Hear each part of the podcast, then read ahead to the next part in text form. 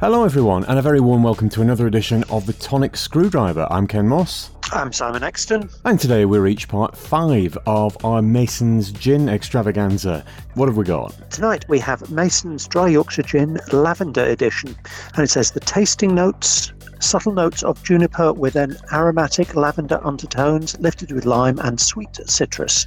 Perfect gin tea. Remember, recommend serving with plenty of ice. Premium Indian, Indian tonic water. Alternatively, it is great with Fever Tree Mediterranean tonic water or premium ginger ale. Well, not do either of those, just what? ordinary tonic water. And it's an award winning gin. It won gold at the San Francisco Spirits Competition in 2019, British, Best British Contemporary Gin at the World Gin Awards 2018, and double gold at the China Wine and Spirits Award in 2018. Now, I seem to remember their tea gin winning Best British Contemporary Gin, hmm. and we know how that turned out. Well, based on the, I think it was the Apple one that we did a couple of days ago, we, well, I ruined mine by putting a normal measure of tonic in. So since then, we've been just been putting a whisper of tonic in to get the full flavour of the gin. Now, you put it to your nose, that's very lavendery. Well, actually, to be to be perfectly honest, since then I've been having a glug of the neat stuff to see what it's what it's like on its own before I dilute it down. Actually, that doesn't smell as lavendery as I expected. Now you see, I, am uh, getting waves. I was expecting a right whiff of Grandma's Knickerdrill, which is what lavender always reminds me of. It, it's a very Women's Institute flavour, really, isn't it? I'll agree with that. Yes, it is. It's same as rosewater and things that great aunties used to smell of. I'm not wildly keen on this. Now, Th- oh, crikey. Um, oh, I'm really not. Well, that, has got a, a really nasty bitter aftertaste. I'm going to just put a little, a dash, because I've mixed it almost one to one with tonic to try and get the flavour out of it. I think it might need a touch more. Have I taught you nothing? Now, mixed with a standard measure of tonic, it's nothing like a sharp. The only problem I've got is it's not very lavendery. Now, the Mason's gins we've had so far the flavours have been very, very interesting flavours. They're not your standard flavours that you'd see in a, a gin range at all.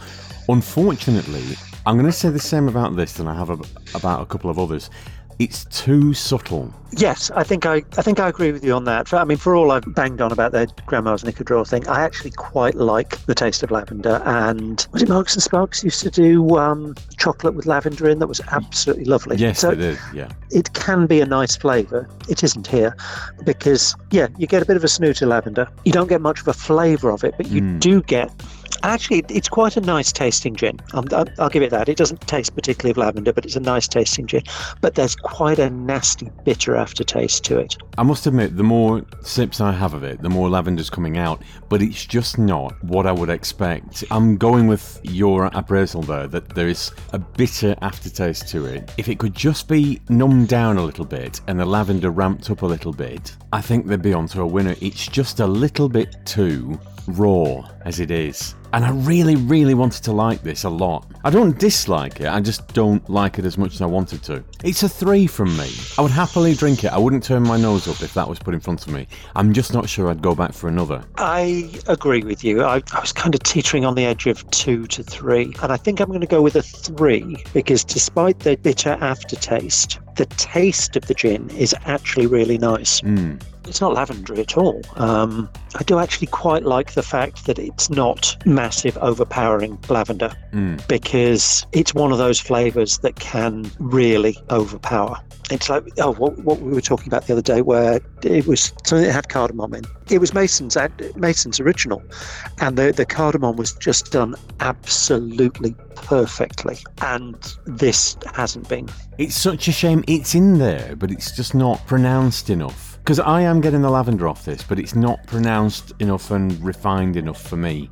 So, Masons, I'm really sorry. I really wanted to like this, and it's clear that you've put a lot of effort into an interesting range, something that's a little bit different. But this one, a bit too middle of the road for me. Yeah, and actually, it does seem to be with Masons, you either get feast or famine. It's either unbelievably good or really quite meh. And I'm afraid this is on the meh side. It's not nasty. Um, I'm very happy to drink it. Um, it's just not one I would go back to as a premium gin.